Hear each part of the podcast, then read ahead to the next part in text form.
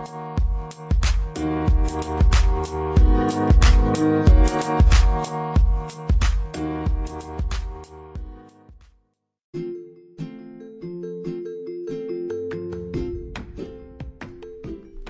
Il centro-sinistra ha comprensibilmente molta paura per quel che potrebbe accadere in Toscana, una regione che è diventata come tutte le altre.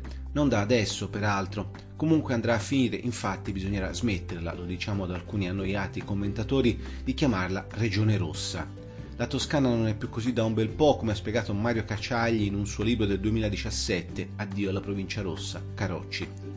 Gli unici a non averlo capito finora, mentre gli elettori nel frattempo regalavano città su città al centro-destra, Arezzo, Pisa, Siena, Massa, Grosseto, Pistoia, ne cito solo alcune, sono stati i dirigenti del PD.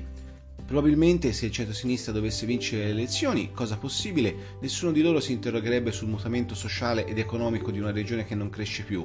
Al centro-sinistra, toscano e nazionale, non interessa un cambiamento, ma posticipare di 5 anni la sconfitta.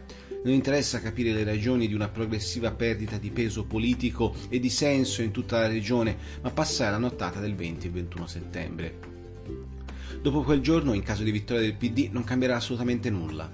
Firenze continuerà con il suo pippo baudismo della meglio città che tutto il mondo ci invidia, i partiti della coalizione di centrosinistra saranno in competizione all'interno del Consiglio regionale con Italia Viva che adesso punta a fare il lago della bilancia, ha dovuto anche rivedere le ambizioni del 10% e ora i renziani dicono, sempre sottovoce, di mirare al 7-8% massimo, ma già sarebbe un grosso risultato.